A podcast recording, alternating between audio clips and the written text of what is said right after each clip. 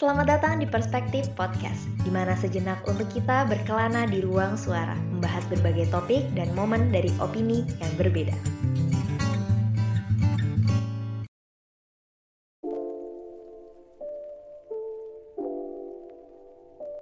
Halo semuanya, di awal bulan Maret dan pertengahan Ramadan Kembali lagi di ruang suara yang masih sama Makasih ya udah mau mampir di tengah kesibukan kalian Gimana kabarnya? Gimana puasanya? Semoga untuk kalian yang sedang mendengarkan di mana pun dan kapan pun Kebaikan akan terus menyertai langkah kita ya untuk topik yang mau gue angkat kali ini mungkin sangat familiar di generasi zaman sekarang dan tidak luput, gue sendiri pun merasakan banyak hal itu. Apalagi sekarang kayak semua tuh udah jadi yang terbaik gitu lah ya. Dan akhirnya mau gak mau, ketika kita tidak mampu menyikapi hal tersebut dengan bijak, hal tersebut membuat diri kita terdampak riuh gemuruhnya. Tapi semakin dewasanya kita, seharusnya kita bisa menghandle itu semua. Nah, itu yang menjadi alasan kenapa gue tertarik membahas topik ini. Jadi, langsung aja. Semakin mendewasanya kita, banyak perubahan-perubahan atas diri kita dalam banyak hal. Perubahan dalam melihat diri, perubahan dalam pertemanan, perubahan dalam respon menghadapi berbagai konflik, perubahan dalam berpikir, perubahan dalam mengelola rasa, dan masih banyak lagi. Dalam perjalanannya, ada yang mengalami perubahan yang menurun dan ada juga yang meningkat meskipun ya semestinya ya harusnya meningkat ya karena kita belajar by proses. Walaupun definisi menurun dan meningkat setiap orang itu berbeda ya. Kalau dari diri gue sendiri, sedikit sharing di sisi sosial memang merasa banyak banget perubahan-perubahan.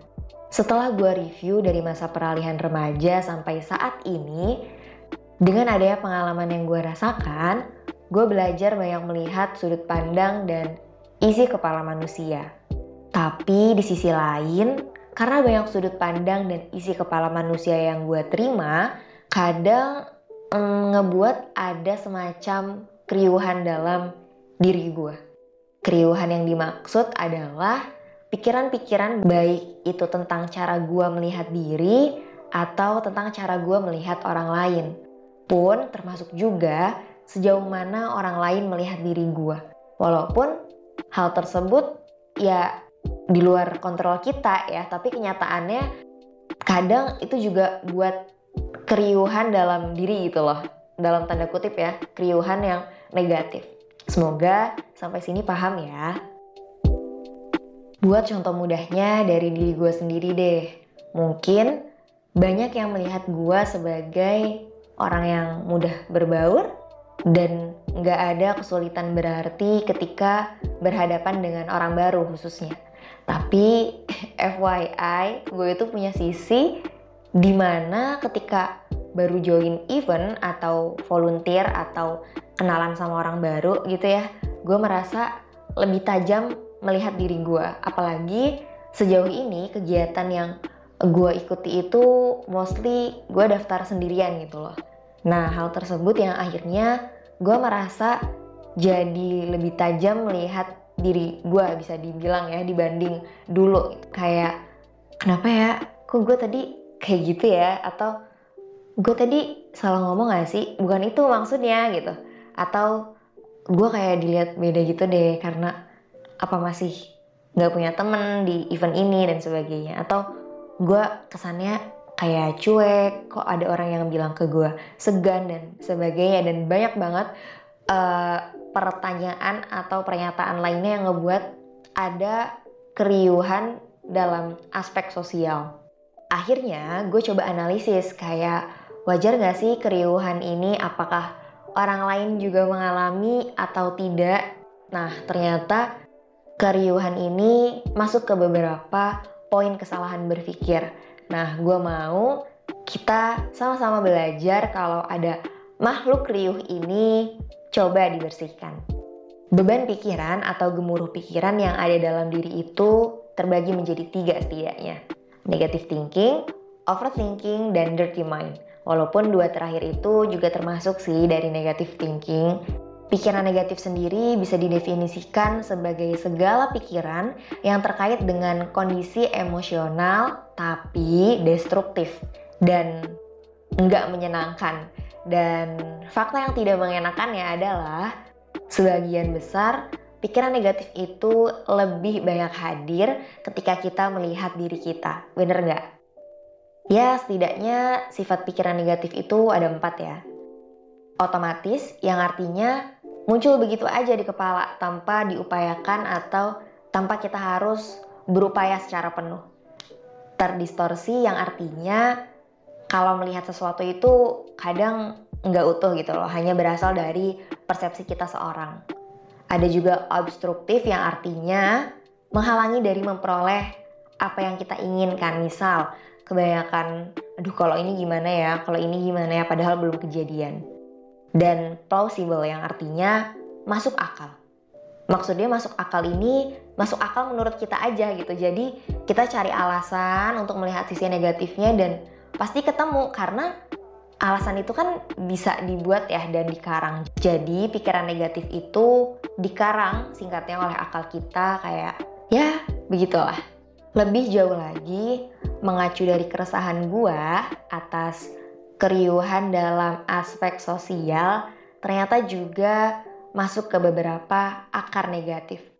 Di antaranya ada istilah penyaringan yang mana ketika kita saring yang jeleknya aja gitu. Pernah gak sih kalian kayak cerita gue tadi ya dari banyak kayak momen baik dan yang gue saring hanya momen jeleknya aja gitu. Makanya bikin riuh. Bisa jadi banyak hal-hal yang nggak selamanya jelek juga gitu loh banyak juga momen-momen baik momen-momen yang uh, seru untuk dikenang dan sebagainya ada juga namanya pemikiran hitam putih yang mana dalam memandang sesuatu kalau nggak A ya B gitu. Padahal kan nggak semuanya ya harus kita pahami sebatas hitam dan putih.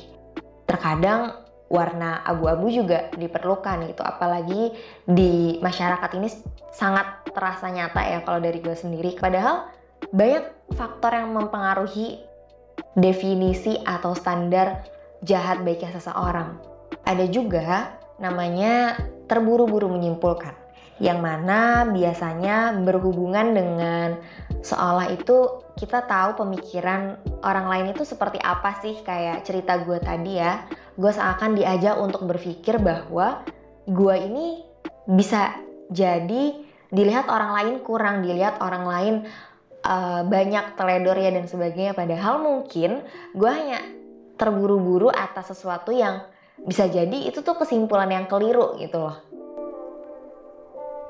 Ada juga namanya katastrofising yang mana kondisi ketika kita selalu memikirkan yang terburuk yang terjadi. Pernah gak sih kalian kayak uh, ketika melakukan sesuatu atau ke, ya aktivitas apa pun itulah. Dengan pertimbangan aduh nanti gimana ya kalau gue gini? Nanti gimana ya kalau gue dapat musibah? Dan sebagainya padahal nggak ada seorang pun yang tahu masa depan gitu dan ketika kita mengikuti pikiran itu atau mengikuti keriuhan itu yang ada, kita tetap stay di tempat aja gitu loh. Padahal mungkin banyak kesempatan-kesempatan, banyak hal-hal yang perlu kita ambil di perjalanan hidup ini. Ada juga istilah personalisasi di mana kita menganggap diri kita lah yang mempengaruhi situasi gitu, tapi secara negatif. Misalnya diri kita sendiri yang mengalami ya, merasa kalau kalau gue ikut konser tuh pasti hujan deh. Padahal itu kan out of control kita ya dan semesta itu nggak berpusat di kita doang gitu loh. Apalagi kita sebagai manusia yang nggak punya kuasa atas semua hal ya kan. Ada juga namanya pemikiran emosional yang mana kita membenarkan pikiran hanya karena kita memiliki pikiran atau perasaan tersebut kayak yang tadi udah gue jelaskan ya misalnya karena kalau lomba kita berpikir kalau kita ini loser gitu dan akhirnya kita mewajarkan kalau kita loser padahal karena ya kita kurang berusaha aja, kita kurang berlatih atau karena orang lain usahanya lebih keras.